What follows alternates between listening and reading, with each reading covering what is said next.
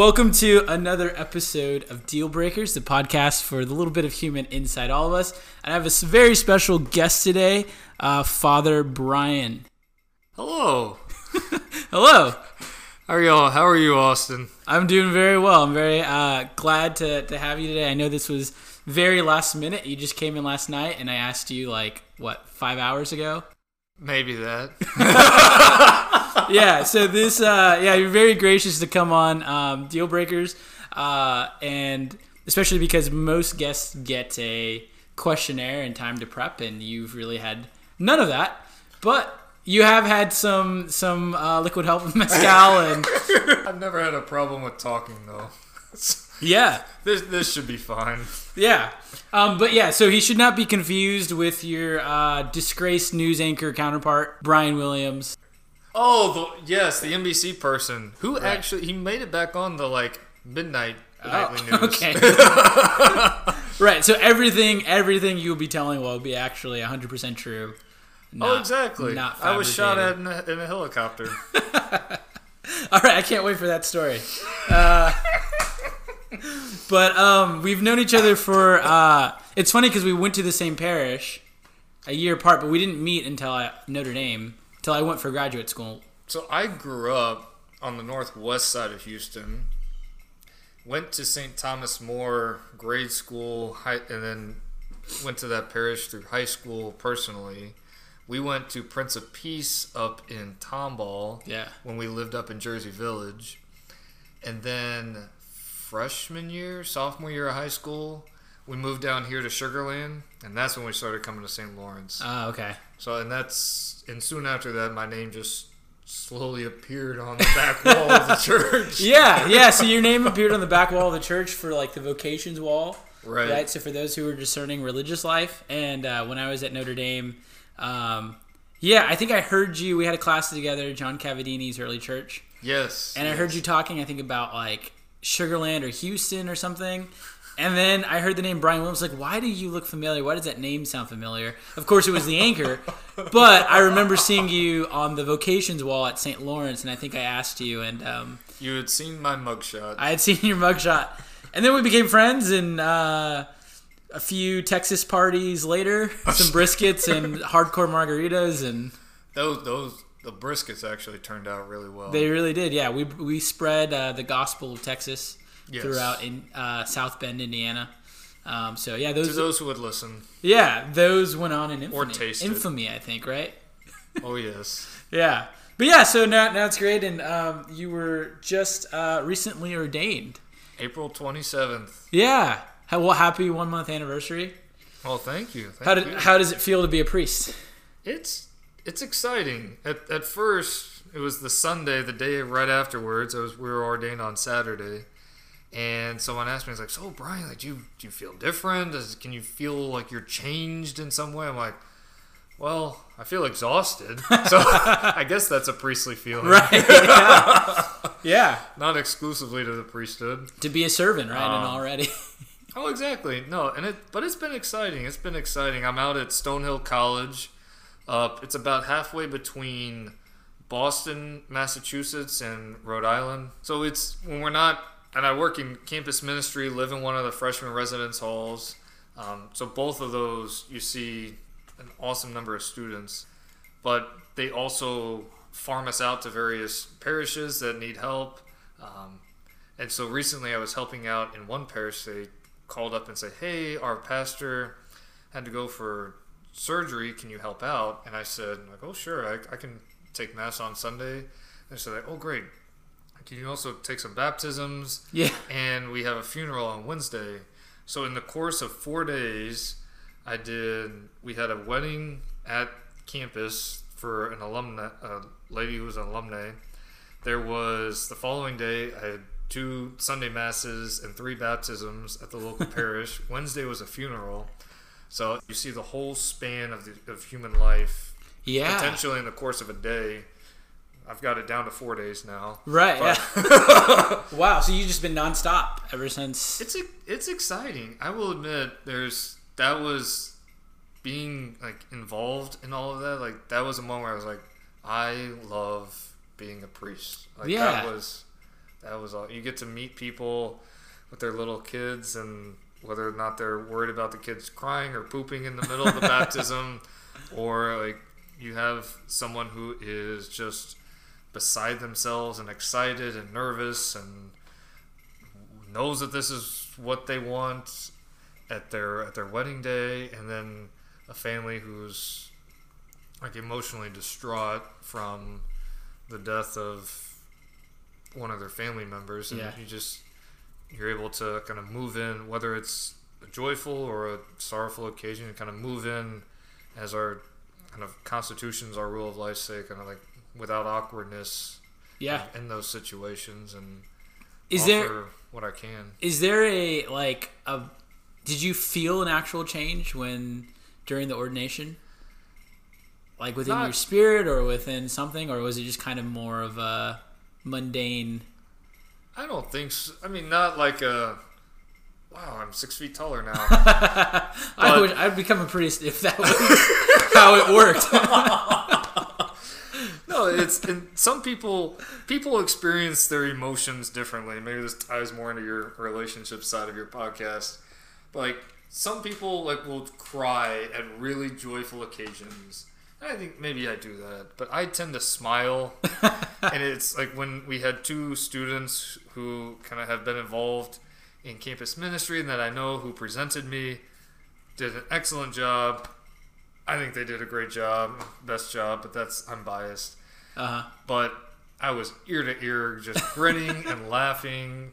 And they have one moment where every priest there can celebrating comes and lays hands um, in prayer Yeah. over those getting ordained, which is a very powerful moment. Some people would just like start like. And how many priests were there? Because it's all of you're part of the Holy Cross, congregation, Congregation, of Holy Cross, the but- University of Notre Dame. but anyone who like it's there was funny Bishop Cahill from Victoria, Texas, Right, yeah. was in town for something completely unrelated the day before. Found out that I had, I had met him, ate, had lunch with him back when he was a priest before, and this was five six years ago. And he's like, "Oh, I know that guy. Do you mind? you- can I come tomorrow?" And so he was he was one of the guys, Yeah. who was there. Um, but it was I think it was anywhere from 100 to 120. Yeah, it was uh, tons of priests. It was really beautiful. So some people say there's a priest shortage in the church. I think Notre Dame's just hogging them all. I think so. yeah, I apologize because I showed up late and didn't realize how packed it would be. Not late. I showed up still like 15 minutes before mass, and I was all the way in the back. Like, so I, Well, I had think most seats are screens. reserved 30 or 45 minutes out. Yeah, It, it's there was five people. The number, a couple of them were local. A couple of them had worked in dormitories on campus. right. There was a lot to pull from. Yeah, no, no, no. But it was still it was still beautiful, even just to kind of be there. So yeah, so it sounds like no regrets. No, uh, it's it's it's exciting. Yeah, It's I mean, you're not like floating on cloud nine every day, but it's it's a wonderful, it, exciting life that. Yeah, I'm excited to. yeah. No moments where you just woke up and said, Oh, "Oh shit, I made a huge mistake." No, okay, well, praise God God no. do you think there's do you think there's also um because i've been thinking like ordination is kind of like a wedding in a lot of res- respects especially like when you go right like and the family's there and kind of this kind of giving away right it's a moment of lifelong commitment. and ex- exactly that do you think there's also like a honeymoon phase when it comes to Oh, sure. I mean, you mean there's a whole series of like victory lap masses. So you do your mass of Thanksgiving the day after, yeah and then you go back to wherever you're serving. So I went back to Stonehill and we had a big mass and celebration there. Then I've been helping out with Holy Cross Parish, who's down the street. So I had a mass there. Um, they kind of made an announcement and kind of big deal about it at the baccalaureate mass yeah the following weekend.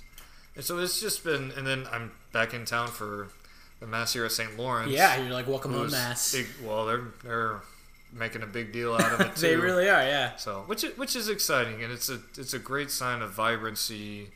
That because one of the one of the cool things is that while it's like this big deal for like oh Father Bryan, like that, this must be such a big moment for you and your family. It's like, well, yes, but it's also a big moment for just people in the church as well. Yeah. There was a family who came up to me right after the ordination mass. Never met them before. I don't think any of my classmates had met them before. They just come. They said, "Oh, we just come to the ordination mass every year." Yeah. It's like, "Will you give us your blessing?" And so they're like, and so and we said a short prayer, and I gave them a blessing. But it was for them in their moment. I was like the in the, the priesthood, that. There was a newly ordained priest. There Right. was something significant for their faith about that moment. Right. And it's for them too, right? Like, Exactly. they understand that. Like Exactly. this isn't just for your family. This isn't just for those who know you, those in Stonehill. It's for Exactly. all members of the church. and That's when the parish calls and says, "Hey, we have a funeral. Can you come?" right. that's that's a moment where it's like, yes, that's Do you have? So you said like you, how I you had funeral masses, baptism, what all of that. Do you? uh How do you have time to like come up with those homilies? You just some, sometimes they come. Sometimes Or do you have like so far like a a static like all right this is my funeral homily I just kind of change some things here and there or this is my wedding homily Well, I haven't had that many funerals. Yet. oh okay well that's that's good too there there's one priest that I've been just by by by chance three of his weddings and uh he gives the same homily every time which is fine it's a beautiful one but it's the exact same one every time Yeah, and it's and that's easy when you have a different crowd each Yeah. time. Some of it though is, I mean, person people tend to come back to the same themes. So That's I think true. I think some of it every now and then you'll hear someone say like, "Oh, well, every priest just has one homily," which is less to say this is the one thing that they ever like preach you're right as much as a certain theme and because i think preaching flows out of one's own faith life and encounter with christ. And i think some of the more exciting fruitful homilies in my own opinion have been when i've been more engaged in prayer more active in doing like spiritual reading like reading on kind of spirituality or theology topics. Right. Um, and so it's listening to a podcast or a homily on YouTube. And so it's, I think when that's more engaged, then it comes and flows more hmm. actively. In Yeah. That regards. I've definitely been in some masses where it's like, you didn't prepare. Yes. you know, right? Like, it's like you didn't. Yeah, it's clear you're free balling up there. oh yeah. Yeah. The worst thing you want is, well, I haven't had time to prepare for mass to give a homily, so just a few thoughts. Right, yeah. or like when they come in, they say, uh, Don't worry, it'll be short. right, exactly. Don't worry, it'll be short. That's code for. 20 minutes later. Right, yeah. It's like, Father, I was supposed to be at work 10 minutes ago. Um, so, and, and going back to the theme of, of ordination as it's kind of like wedding, I know there's some priests who who do view it as that, as like now I'm married to the church and they wear a wedding ring. Mm-hmm. Uh, is that something? Do you wear a wedding ring? Do you kind of see that, or is that just maybe not your? I Or what's your view on that? Yeah. I know priests who do that. I think that's great. I mean, just practically speaking, I haven't done it yet. Okay. I haven't had time to do it. That I mean, that sounds like something in the future that would be really cool to do. So it's, but yeah, it's you see it as like this is my commitment to its, and so it's ultimately like the wedding ring is the symbol of the married couple and their uh, unending love Right. for each other. So, practically speaking, it can be helpful. yeah. So it's like, oh, he's taken. Right. Yeah. Well, and I've also met like other priests who who are like, no, I don't really. I'm not. I'm not I'm not- against it. I think it's a. I'm like, Right. If that's got. If that's something. But you're still kind of dating the church right now, and just kind of you don't want to make that. Oh, exactly. that don't wanna- commitment, don't right? wanna completely. Don't want to put labels commitment. on your relationship with the church. Exactly. Just whatever comes along. no, no. Yeah. No, no, no, yeah, that, that was a joke. That was a joke. May the record show that was a joke. Um, all right. Uh, well, what? You're on a fun podcast. Yeah, I think it's fun. I think it's. I think it, the guest helps. So, uh, I hope. When did uh when did you make when did you decide to become a priest or that go down the path of more so of, of that? How old were you? Well, there's two answers to that question. to follow a holy monk this morning, and then to answer your prac- your question the way you're actually asking it. Oh, I get it now. Sorry, I was I was literally thinking, there's a monk here in Houston. I thought you were with your family. I actually, funny story. This morning on the way to work, I passed uh, Father Bryan on his on the freeway at like 6:50 in the morning.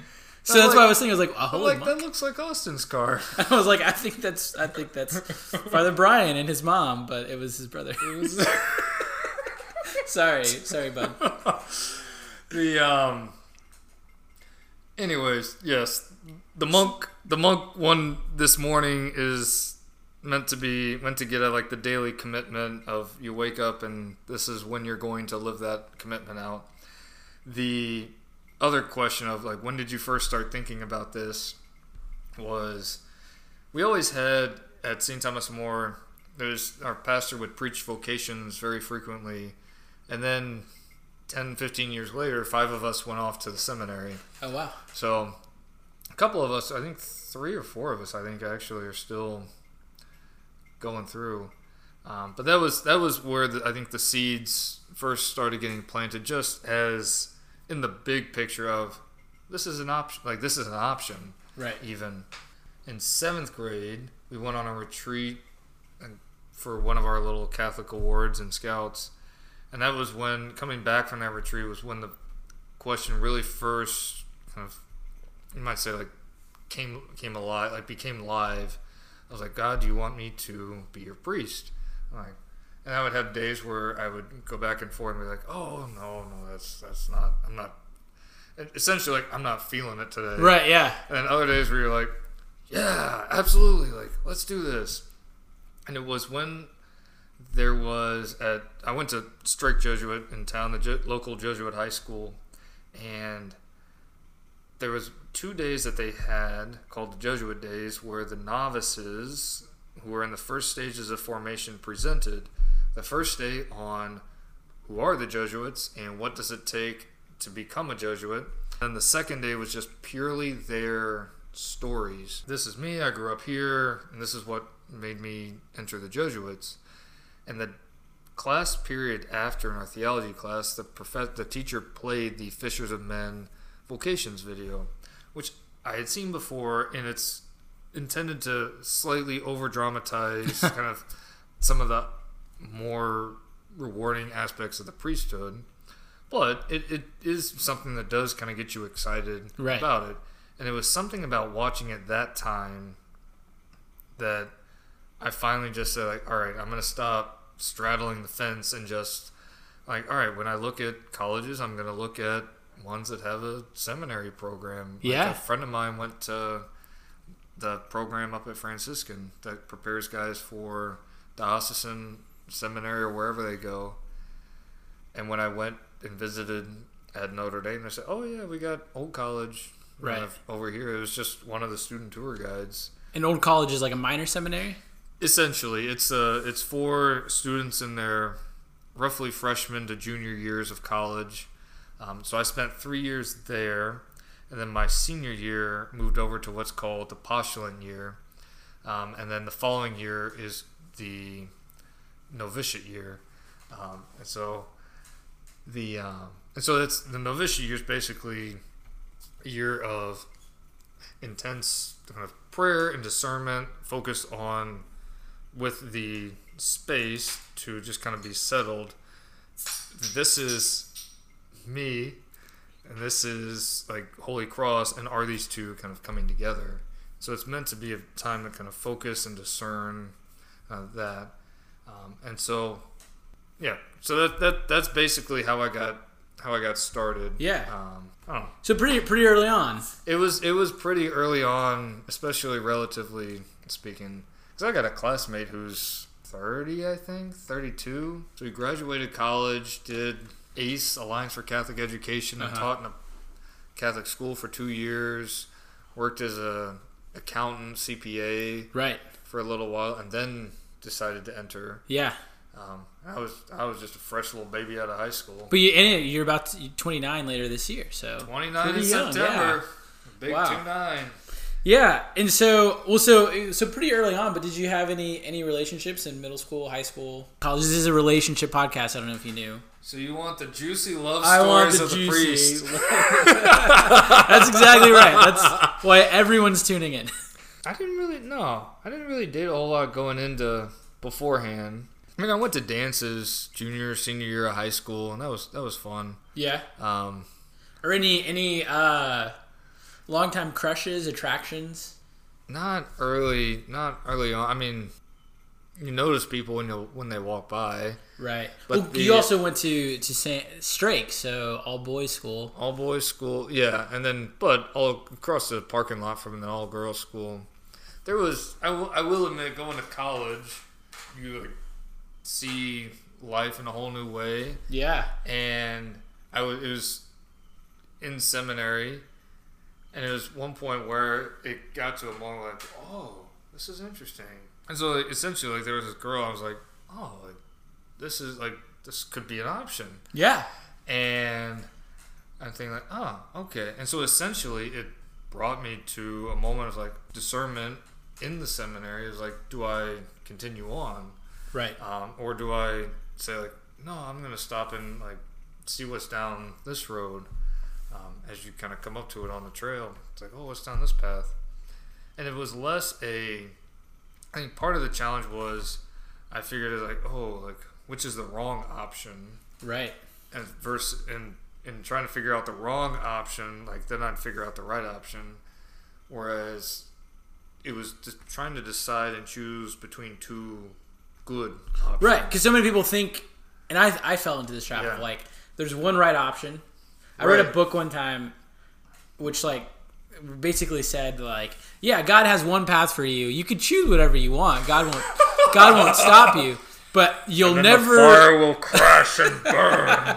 basically, it was like you'll never, ever, ever, ever be happy as you or as happy as you could have been. oh yeah. And so it's just like, well, thanks, right? But No, and then that's the thing is, and the, and the challenge is like, well, what if the woman that God has set up for me is like halfway around the world? I'm, I'm just, and then I'm just screwed. right, yeah, no, that's true. That is kind of an issue with like again the idea of like soulmates, maybe right? Yeah, it's- One person screws it up, the can throw off the whole equation. And, no, and. I think there's a lot of it's. I think people getting married, like they find someone like, wow, this is really good, and it's.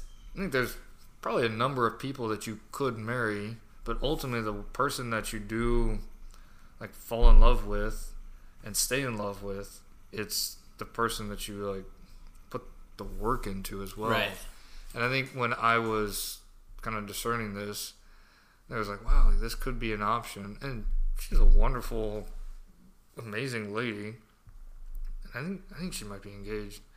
But uh, there was there was a point and moment in which I was like, this like is an attractive option. yeah, Like, th- I mean, this is attract like is is a good path um, that I could follow. But there was something. There was still almost from like the gut, just something that I was like, this is like w- like, but old college, the seminary, like is where I need to be. right, Um, There, there was just some there. There was just a gut feeling. there's some sort of gut feeling that other people have just basically, to put it into words without actually saying a whole lot, is like you just know when you know. yeah, exactly, yeah. And I think too, because I uh, want to think it's interesting because I think sometimes, especially growing up, like thinking, oh well, those who are priests, in some sense, maybe asexual in the sense that they're just not attracted to anyone, and that's why they've. They're like a chosen- bunch of trees. right yeah it's just all very scientific and very sterile right or or um or one time actually i was talking to a priest about it and he said um I think he got the sense that I that I felt this way from talking to him. He said he's like, you know, I didn't become a priest because I couldn't get a date. and he was he was like bald and kind of like overweight, and I was like kind of, like kind of slow and awkward, and I was kind of thinking, oh well, that's kind of what I, I was thinking.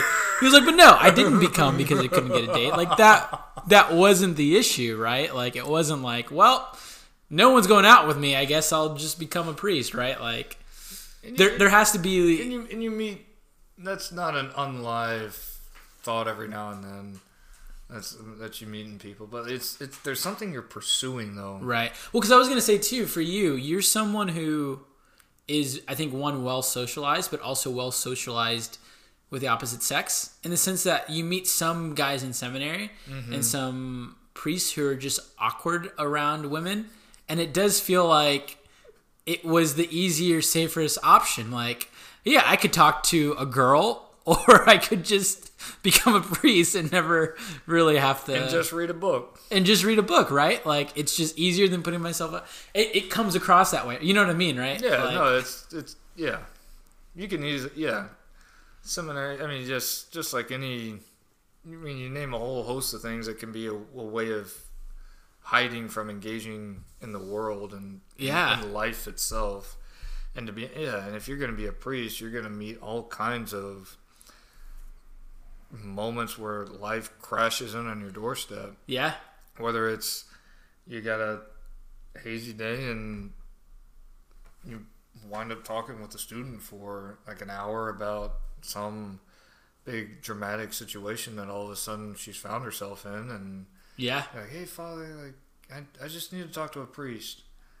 And it's to be honest like they could talk to probably anyone in campus ministry who would do something would do a fine job there's something like symbolic about the priesthood um, that they're that they're seeking out. Um, but it's yeah, it's you want something who can, someone who can engage with, like bring God to where life is actually lived, yeah, um, and whether it's the confessional or the like the married the couple that's preparing to get married or renew their vows and celebrate an anniversary. Um, someone who can move without awkwardness at a funeral where families yeah. torn apart because someone a loved one's passed away. You can be like, that's You know, it's it's sad. I've been talking to I was talking to a coworker because I am a theology teacher and other theology teachers about like the. Uh, I think there's going to be ordinations this weekend in it's, Houston. tomorrow. Tomorrow, sometime yeah, downtown Houston. Yeah. And so this will air weeks after. but uh, yeah, but um, that'll give you a hint of when when this was uh, recorded. But but one of the things I always go back to is just like God give us priests, but like no more weird priests. and so I mean I, I consider you an answer to that prayer. I don't think you're weird at all. I think you're one of the normal, and like we need more normal. I'm the answer to Austin's prayer. exactly. right? In more than one way. In more than one way. But uh but yeah, that's kind of my thing. Hashtag no more weird priests. uh, They're they're still priests and they still do very No, you're right. You're right. And they can they can still bring comfort and direction to people who are seeking that in the midst of whatever chaos they find themselves. yes, good. Thank you, Father. um you you served in Stonehill, right? Doing marriage prep a bit, right? Oh, I've done it all. Yeah. I've done. We do confirmation prep, marriage prep. How many couples have you worked with for marriage prep? Oh gosh, there's probably been at least there's been at least ten that have come across the doorstep, and I think there's six or seven that are active and live. I mean, it's you get some that are getting married out of state by Right. by a priest or somewhere that they just live locally and Yeah. are looking for someone to do their marriage prep with. Could could you briefly describe what marriage prep is? So one of the stages is just kind of the kind of like saying that yes, I'm freely entering into this, Yeah. um, and so it's kind of talking with the couples and kind of asking like, okay, like what, like why are you, like you you want to get married, and what's the significance of getting married in the, a Catholic church in a church? Right. Yeah. because there's a lot of people get married in all sorts of places and ways today. Like it's, but this is something significant that you've actually come to a church, to the to Stonehill, and you're seeking this out. And so, what's the kind of what's what's there? And often there's often something something there that you that you can pull out. Um, the biggest chunk of it is what's called the FOCCUS. It and that is fostering open couples communication. There's two C's: understanding and study. I've said that so many times now. Actually, I know So it. I think it's Facis, isn't it? so double C. Well, if you're Italian, but it's it's basically it brings out saying it's basically having conversations about things that couples have conversations about. So it's like we've talked about having kids. Yeah. We've talked about raising kids. We've talked about um, understandings of sexuality. We've talked about the family life that kind of we grew up in. We've talked about finances. We've talked about um, conflict that Right. we've had. Whether or not, like, I think one of the questions is like, we've talked about like I do not disagree on like my future spouse's like view of having a pet or something like that. Oh wow. Okay. I don't know. If you're adamant against pets, that's a big. Yeah. That's where the rub hits.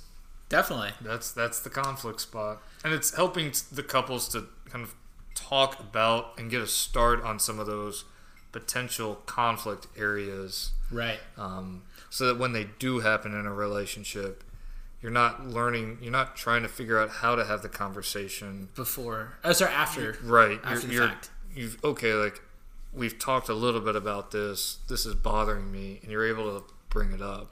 Well, yeah, and so how would you how would you answer? This is one of the the um, the questions submitted by the audience, um, but I think it's kind of kind of double because I I remember talking to my students about marriage prep, and some of them are like, "Why is that a priest's business? Why should they?"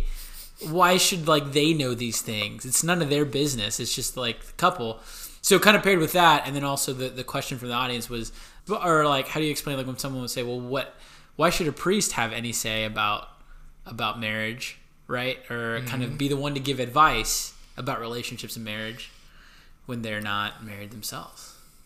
So first off, maybe kind of to kind of restate, why is it important that this is done with a priest? Mm-hmm. And then what can still a priest offer even as someone who's not in a, a romantic relationship or in a marriage? to be honest, one of the things it helps me practically it helps me to get to know the couple a little bit before I'm up there and just preaching at their wedding mass. um, it's but at the same time, you also have there are some couples who actually do the FOCCUS, or like a like a lay person could do the FOCCUS, or there's places I think where a sister, where a religious sister can run a FOCCUS, and so it's not it doesn't have to be a priest, um, but if the priest is going to be the one who's the official officiant, it's they have to work with a couple at some point um, in some of the paperwork um, in that regards. The so anyone could theoretically do Yeah. the FOCCUS, but then like it's like, well, why why do we want the priest in my business? Right, yeah. It's, I mean, and some of it is, I guess, what I mentioned earlier about that couple that came up and never knew me, never met me, probably never going to see me again. Right. But like, there's a generic, you're just the quote unquote priest, air quotes. um, and so it's, some of it is like there's a priest grow up in families, they grow, they interact and talk with people. Um, and it's and one of the things that I've been doing since starting marriage prep. I'm, if I have with married friends or married couples that I know, I'll ask them. So like, hey, I'm doing marriage prep. This is my first time. Yeah. What, what would you tell couples who are like going through their marriage preparations? Like any advice that you would have, or like things that have been helpful from your marriage prep? And every now and then I'll get a nothing that was helpful from marriage prep, but here's what you should say. Yeah. And so I actually I keep a running Word document, just like these random little either anecdotes or advice that Mhm. I get. Um, and so I I recognize that I don't know everything there is to know about relationships and married relationships, but there is a degree to which a good married relationship, married good marriage is like it starts with just good relationship, Yeah. human relationship, and that as long as you're a human, you're not immune to and you can't get away from Right. per se. When we were at the novitiate, because we're a religious community in and seeking to live in community together, random little conflicts and human questions come up, and so we actually took a week where we sat down for an hour at a time with each one of our 11 classmates and basically had a conversation about this is something that irritates me about you. This, Yeah. this is like this is how you are a blessing. this is how you could be more of a blessing.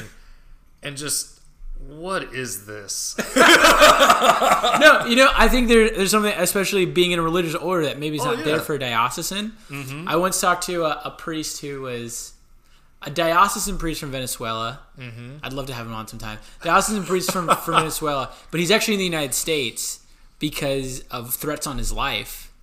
Oh wow. And so he, yeah, and so his, It's- it's a his bishop's in New York, there. but he's here in Houston now. Um, but anyways, we, we've talked about this, and so he talked about how he's like, "Oh, I'm so glad I'm not married because he's like, I could never do. He's like, if I want, to, I can go eat whatever I want. If I want to watch a movie on Netflix." I don't have to ask someone, what do you want to watch? I can just do what I want. if I want to read, when I want to go to bed, it's great. He's like, I love it. It's for me. And then he said, and then I said, well, what about religious order? Why didn't you want to be in religious order? He's like, oh, are you kidding me? He said, that's worse. He's like, if it was between being married and being in a religious order, I'd rather be married because at least in marriage, you can choose who you spend the rest of your life with. Yeah, You go in the religious order and you can't choose who's a part of that religious order. He said, Could you imagine spending every single day across from the same guy who slurps his soup and having to hear it? he says, No, no, no, absolutely not. Absolutely not. It's always it's to be honest, I think it is it's true. It's the little things that that aggravate people a lot. It's people yeah. I think sometimes every now and then people can get over some of the bigger abstract like, oh, like we don't see eye to eye on this like voting issue. Right. What's gonna bring up the real argument is you never empty the dryer lint. Right. There's always dryer lint, and you always throw your wet towel on the bed.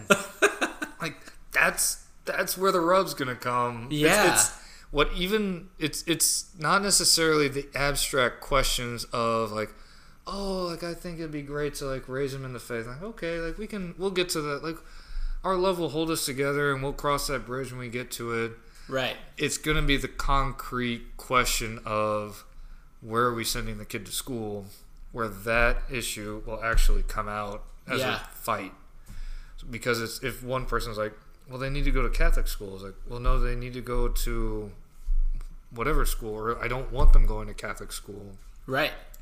It's like that's where that's where the questions are going to come out Yeah, definitely. Yeah. So and I, I think about that all, that all the time. Like I think that's the little things. You you either decide to overcome mm-hmm. them too, right? Like that's kind of the dying to self. But in a religious order, yeah, you can't. and priest you just you see a lot of human life Yeah. It's whether it's the confessional or just interacting in various pastoral situations or just talking to people. Right. It's you you you see a lot. It's Yeah. Well, to, to, to kind of back up in that same story, that same priest, and I he's one of the best priests I know, present company excluded. But I've only Oh, I've only seen one of your masses, so I don't know. I need a, a wider sample. Um, the proof is in the pudding. The proof is in the pudding. But um, yeah, no, he he's a, tasty pudding. a great priest. So I don't want us to get the the wrong idea because he's so beloved. Um, and those listening, I think, know who who it is. But uh, actually, it came up because we were we ran into um, some some uh, some friends that like he knew as well, and this person that we ran into was younger than me, but was already married and had had a kid. And he said, "Wow, I can't believe people that have known they're they're that since they were young, like they're already married and having children." And I said, "Oh, I know, Father. Everyone but me." And he kind of double took and, and looked at me, and we and we kept walking away. And then he said, "Austin, I'd I'd like to talk to you about what you said a moment ago." I was like, "What is that about? How how you're not married yet?" This was two years ago too.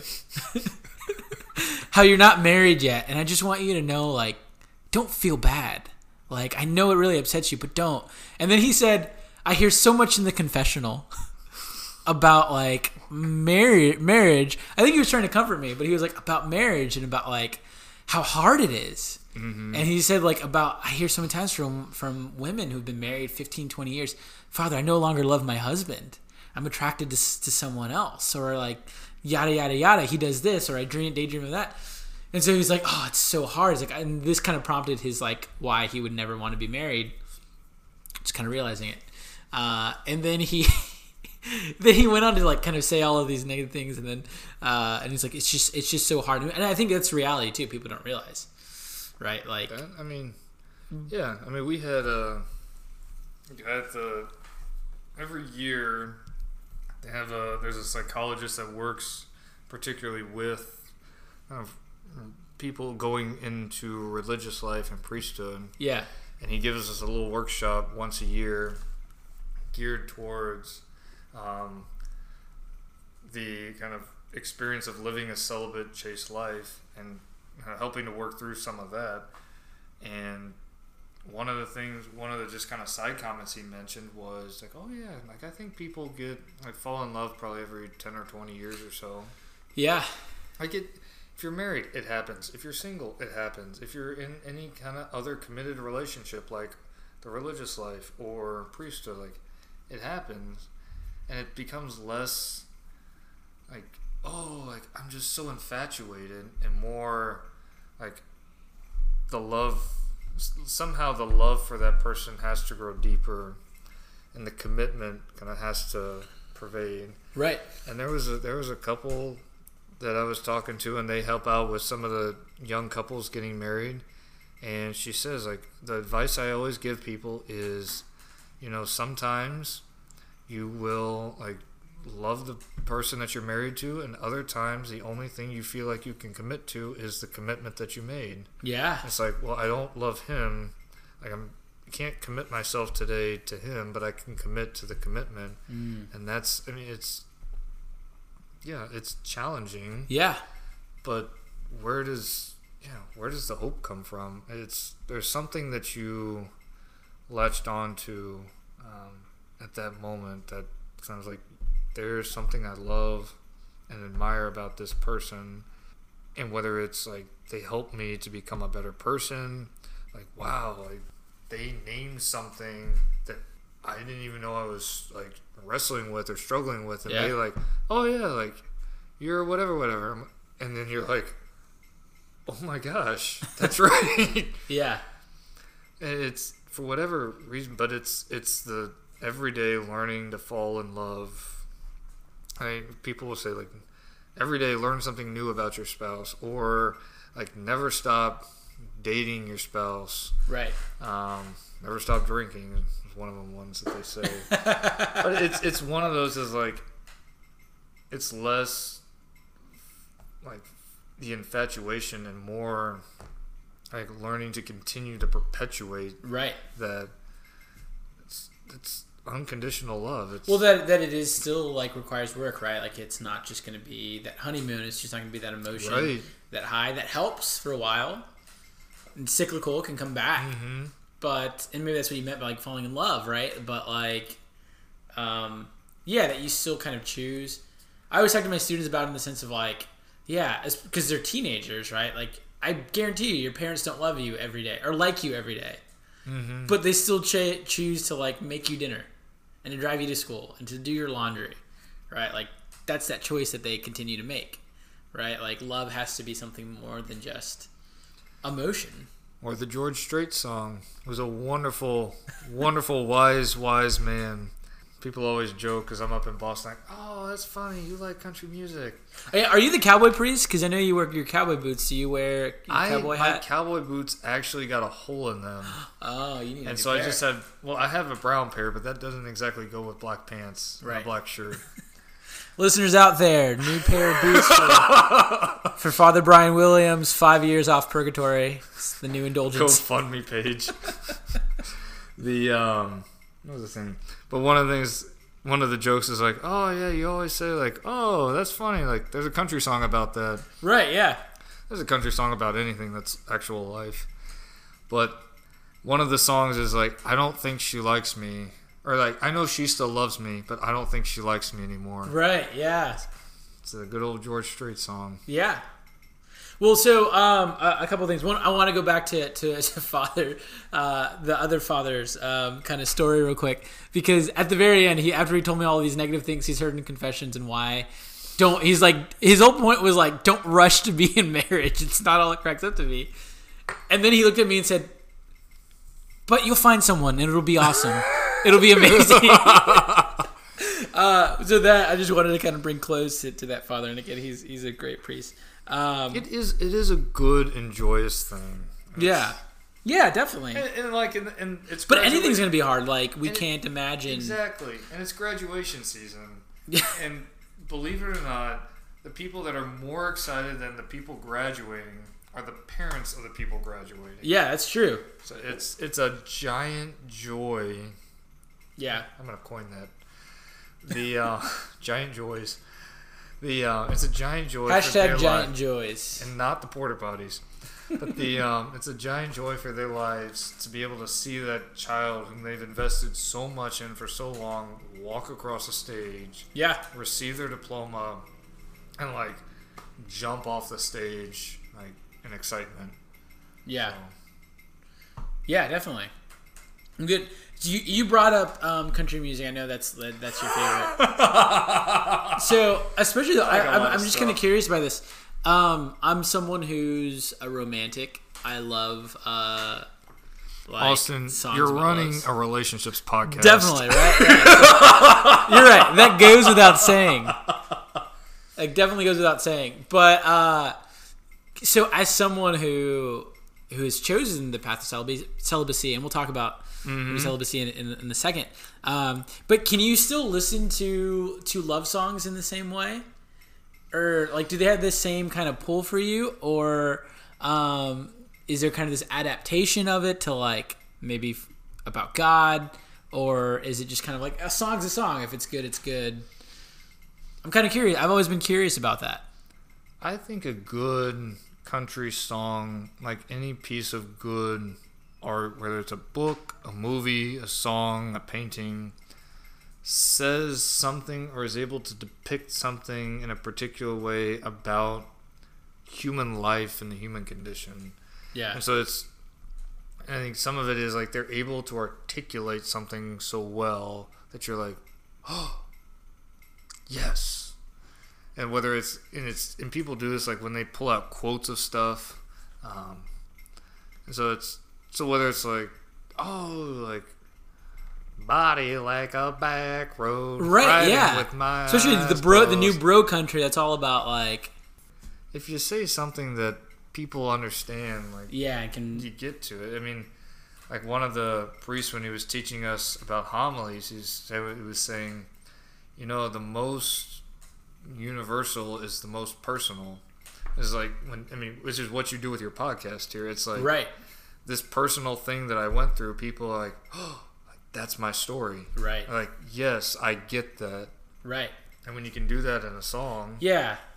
The particular is universal, Exactly. and the universal also kind of particular in some way.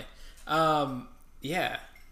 Okay. Cool. Yeah, I've always wondered that because as as a romantic, like I love like romance movies or, or music, and but it's because of that identification. So I've always wondered if I were to ever, that was my calling to be a priest, like how I would. But then sometimes I think like of a song "Wonderwall" by Oasis. You know that one? I know the song. I Today's gonna be the day that they're gonna throw it back to you. Well, I know the song. Uh, okay, I- yeah. I haven't sat down I and to- actually listened to the I used to lyrics, just think like, oh, I guess if I would be like a priest, or maybe if a priest, I used to imagine Father Drew listening to that and just singing about it about but about God, right? Um, but no, I think I think you're right though. There, if if it's good art, if it's still true, there's still something there that you can appreciate and take. There's something to dig into, and it's yeah. Yeah, And I mean, I think everybody has these moments where like you see something like, wow, that's really attractive. Like in the new spoiler alert for the new Avengers Yeah. movie.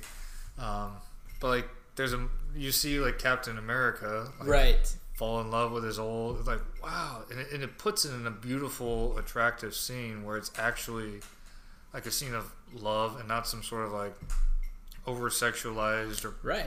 power or Just whatever the dance. exactly It's you're like dance. wow that's amazing but there's it's- it's it's that same thing that i think came back to me when i was kind of in seminary is like there's something here Hmm. uh, and I was sitting, I'm like, there's some, there's still like that's a beautiful, good thing, but there's still something here.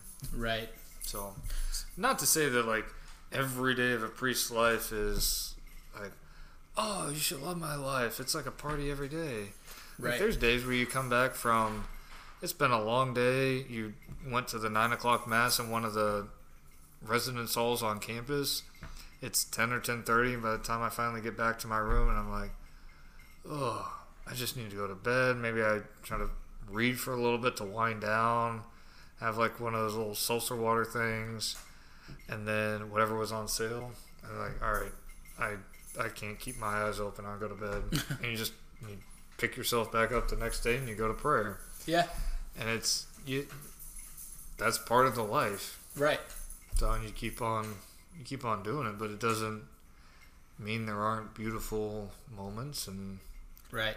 you foster a presence of gratitude for what you have and Right. where you are. kind of fo- forming out of that other question, I, I wanted to kind of ask. Um, I think one of the big hardest parts for people to, to understand about um, the priesthood today, especially if you're not Catholic, but even those who are, is the issue of celibacy, kind of seeing it as something as unnatural. Um, because sexuality is a part of human nature, and so denying it as something that's repressive and unnatural. Um, how was that one of the more difficult aspects of discerning the priesthood? That kind of decision to to forego.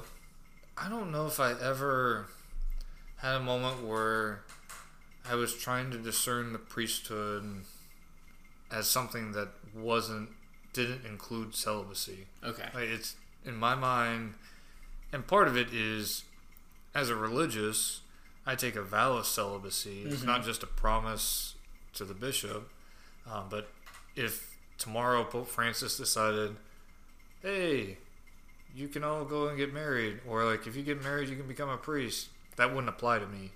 Right. So my so I was discerning religious life with the vows of poverty, chastity, and obedience, um, and those vows made forever would still stay regardless. So for me, it was it wasn't a discerning that, um, but I mean, part of it is people think like, oh, like how could you ever possibly do that?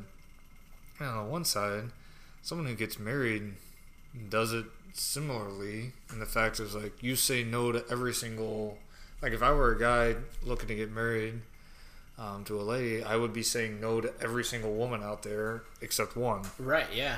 and so i mean on that side and this is getting back to your question on the challenge it's marriage is a beautiful fruitful amazing thing that's still fraught with challenges and like people get into people individually get into habits and i think people in gr- whether it's groups or couples um, also get into habits as well. Right. and those can be good bad what have you. And it's learning to have um, learning to kind of work through those and work with those. But yeah it wasn't a a thing in Mm. which i discern. And it's yeah in that fishers and men video there's another guy who's like he was ancient. He looks like he's 90 he's like yeah from the day i was young i always like wanted to be a priest. And, it's, and that was just his thing and I, every now and then i have moments i'm like yeah from when I was like from when I was young, I've had moments like since seventh grade had moments of like this is what I want to do Okay. with my life. Yeah. So it's how you're directing it, right? Like how you're choosing to. Right, and, and it doesn't mean that it's you just walk out the door and everything's a sunny day in Mister Rogers' neighborhood. Um, but it's yeah, you make the it's always the the next best step. I mean, it's it's like the yeah, like the AA model is. You take the next. You, you take the next best step. There's a lot of wisdom in AA, Yeah. even for because I worked when I was between sophomore and junior years of college at the Siena Francis House Okay. in Omaha. It's right downtown, like a couple blocks from the baseball stadium, and it's basically a wet homeless shelter run by an AA program. So it's guys going through Alcoholics Anonymous, running or whatever addiction they have, um, and then they kind of work their way into kind of work their way up a program that cares for people who are homeless. And you show up at the door and you say, "Hey, I need a bed for tonight," and they say, "Okay, we have one for you." And they do in whatever space they have, whatever mattresses they have, they put one out, and some of the guys will see people who are like them Yeah. uh, beforehand. Um, and it's so long as you're not, if you're like violent and like active, or yeah, if you're being like violent, throwing a chair across the, the counter, they're gonna they're gonna kick you out and kind of detain you. If you're drunk or high or whatever it is, as long as you're not like disruptive and violent, they're not gonna kick you out. Yeah. Um, but it was is in that like, you kind of pick up on a number of good. It, it's I was talking with a guy. I'm like, yeah, that's like that's great advice for me. Right. And and I remember he was in the program. He's like, yeah, it's it's advice on how to live a sober life. Like it's, it's advice on how to live life. right. So Because we all have something, some sin, some vice that chains us, right? exactly. It's all about being free, mm-hmm. right? And, and um, yeah, yeah. Then that Free makes a to lot of sense. choose what's good in life. Yeah, it was what's um, something interesting. One time I went, I did go on a couple of vocation retreats. All of the religious orders I've encountered, I've always tried to get me, and I'm I'm the white whale. I'm the the one that can. You're never- the young Catholic male. And, of course, they want Holy you. Cross tried to get me a couple of times. The Basilians at the University of Thomas tried to get me. Miles Christi and Well, I'm glad they're active and searching. That's true. That's true. But uh, I did go on one one time, and um, with the with the Basilians in particular, and uh, one of the the question of celibacy came up, and um, during the Q and A, it was it was a nice weekend. It was a realization that like, no, this isn't for me. Mm-hmm. Or um, actually, I really like the Basilians. I'll give them a plug too. I love Holy Cross as well, but um, the Basilians for me are like the ragtag team of misfits. They're the little giants or the Sandlot of That's like awesome. religious orders. They're just kind of the weirdos that don't really fit anywhere else, and so I naturally root for them. Holy Cross, I feel like, is like the Golden State Warriors, just kind of thriving and doing everywhere. But um, If anyone out there wants to join Holy Cross, yeah, no, they're a great. we're always order. looking for people. They're a great order. Um, yeah, I've, I've loved all, all of the people I've met from Holy Cross, all the priests and seminarians. Um, Thank you. yeah, no, and, and that, that's kind of my thought. If if they couldn't convince me to join, then it must not be. There- There's, there's, yeah. But uh, anyways, no. But so on, on this uh, vocation retreat, I remember um, we were asking the the priest, you know, about the issue of celibacy and how hard it is, and um, whether or not it becomes easy. And he said, actually, he was, he was very candid and said um, that it was only by the grace of God Mm-hmm. that like he lives it out. And so he gave an, an example of like that one time um, when he was a a, uh, a teacher at one of the schools run by the that um, he was doing tutoring for. He was doing tutoring for um, for a particular student that was struggling, and so uh, this required him to like come down, come over to the student's house, right? And that the mom was there was like inviting it was like oh father thank you so much so much and it was a single mom and basically she like when the boy like went went away to go get something from his room, kind of basically suggested you know like that she'd sleep with him if if she if he'd ever want, right? And he was like, oh okay, and he was like got out of there, mm-hmm. right? And was like nope. But he did say like there was one day like one Saturday that it was particularly slow, and it was a hard day, and it just kind of crossed his mind, and he had the the number, and he said out of a moment of weakness, I picked it up and I called, and she never picked up. Kind of that moment, that realization of what am I doing, mm-hmm. right? And he says, luckily by the grace of God, like she wasn't she wasn't home, didn't pick up. Yeah. He's like at that moment, I was in a moment of weakness, fully willing, mm-hmm. you know. But he's so that was kind of point. He's like, it's only by the grace of God that like, as well, right? It's not on our, it's not on own strength, mm-hmm. um, which I thought was was at least nice to be be that candid, right? That like Right. again, and Christ Himself says like it's for those who can can accept it, right? Like that's why it's a sacrament, mm-hmm. right? The grace of God provides. The Yeah. grace of the sacrament provides. And I've heard priests say that, and I've heard married couples say that. Yeah, It's like the grace of the sacrament. There's something in that, like sealing your relationship before God, and, like asking God's blessing on that, and entering into that life. right. That like there, there's there's something, and I've heard married couples just as much as priests when they're getting ordained, Right. talk about that. But Yeah, and that's why I, I and I tell my students too, like, yeah, that's why you get married in the church. That's why you want a sacramental marriage yeah. Because it gives you that strength, right? But it's ultimately the human question of like craving for intimacy and love, and it's and there's an interesting story that someone had quoted. Um, I forget the guy's Edwin O'Connor. That's the guy's name. I was trying to Oh, to. I thought it was going to be that monk from this morning. No, no, that's another one. Um, but Edwin O'Connor has a book called Edge of Sadness, which, full confession, I've never read. It's a thick book. But you've read the back cover. Well, I've, I've read this one like paragraph. okay. So it was, it was a fun afternoon. You're gonna have to cut my laugh out. But the um, but this, this guy quotes the this this passage from this novel, and I I had no understanding of any part of the novel except this one paragraph. But he basically says he's it's a elderly priest riding in the back of a car with an elderly couple and they've been friends he's been friends with this guy for forever known the couple for forever.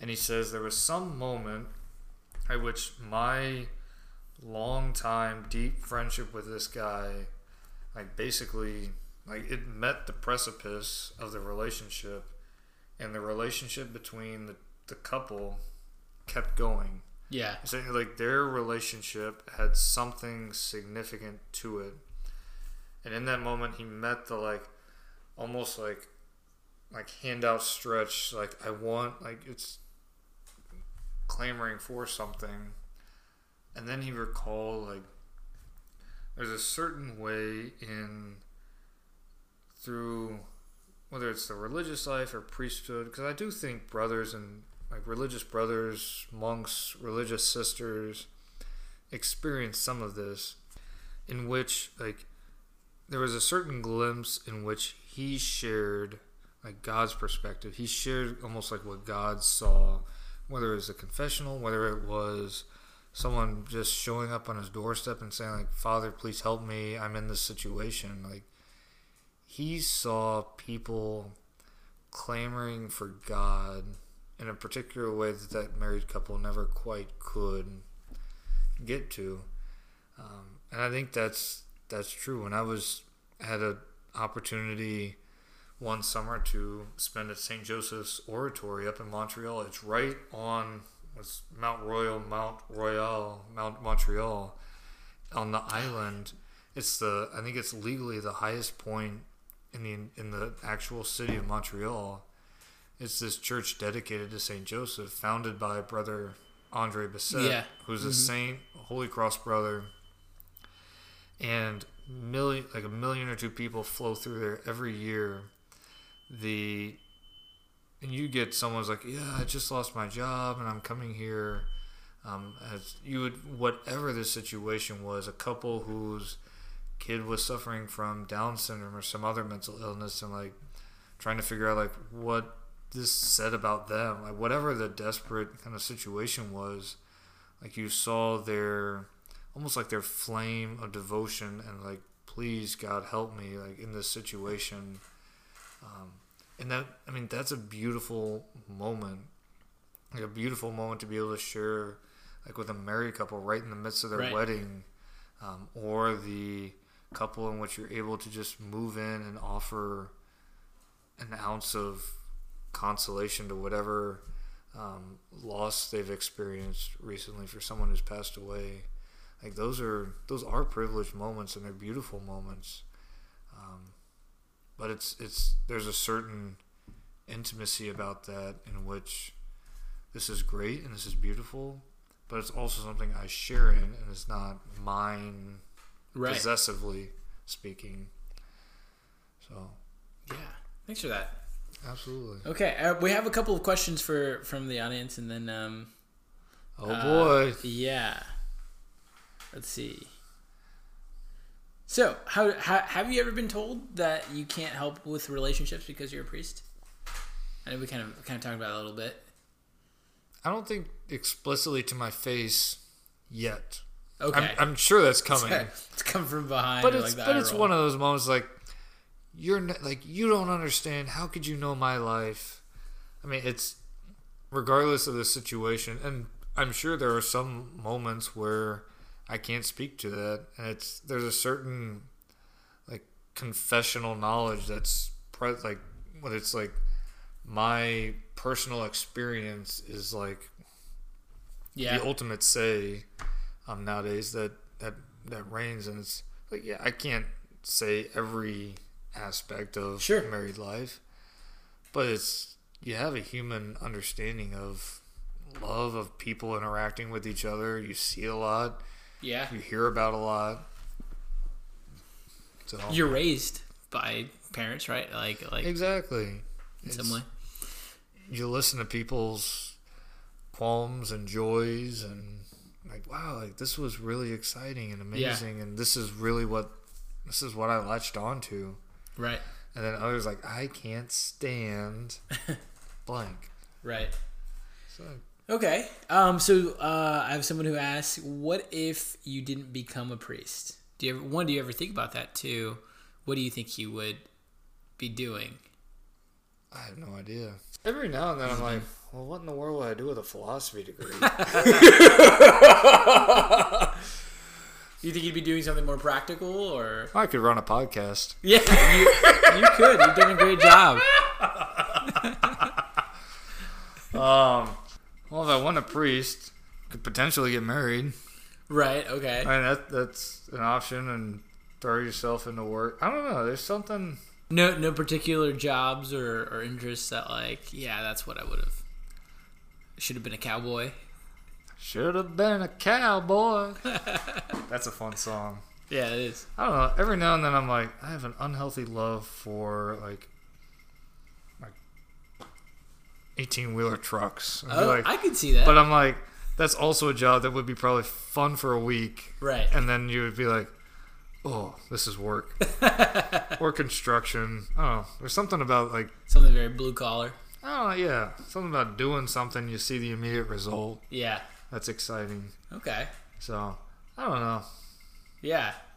I, I do like driving. I do enjoy driving. Somebody's like, oh yeah, like, like that. I mean, that's one of the things about working in New England. People, there was a student who asked her like, oh, are you from around here? Because everybody I was asking, most students at Stonehill are from Massachusetts, and if they're not from Massachusetts, they're from New Hampshire, Rhode Island, Connecticut, or New York, New England area. Right. And so I asked the students, like, oh, so are you from around here? And she said, no, I'm not from around here. I'm like, oh, wow, you're going to be the one student from Colorado or Chicago or Texas or California. This is going to be amazing. She's like, no, I'm not from around here. I'm from Connecticut. Which is a very New England thing to say. It's what an hour away, Hour and a half. hour and a half, right? Where it's uh, that's not even An San- hour from Stonehill, That's you not could even be from San Antonio. exactly, Houston, exactly. right? Like- you could be halfway through Connecticut on your way to New York by the time you get to San Antonio. Right. Driving from Houston to Dallas is roughly maybe add like another half hour. Is Right. roughly going to New York City. And Houston to El Paso is the same dif- distance of El Paso to Los Angeles. It's the same difference from El Paso to the rest of the world. That's true. That's hundred percent true. Okay, good. All right, so a little So- bit more serious question. Yes. Um, what's it like being a, a new priest in a post sex abuse crisis church? How does that kind of maybe affect your your view of, of your vocation or of the ministry? It's something that, to be honest, is always in the back of my mind. Like when I interact with and meet people, and so like if you come up and there's like oh, like, there's a couple with a kid after mass and they run up, Yeah. it's you you you stop them for the high five. Right. Yeah. I mean, it's it's little things like that. Um, I think a lot of what the church has done since 2002 in cracking down on kind of dis- how to discipline um, is significant.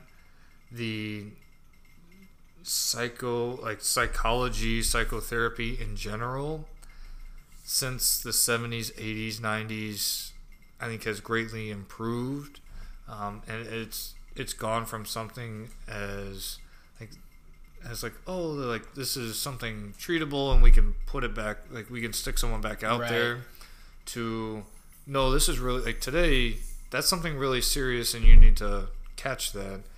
And so entering seminary at least for holy cross i imagine across the board we take a psychology test like we take a like the generic um, i forget what it is psychology test and it's like 500 questions long 600 questions long.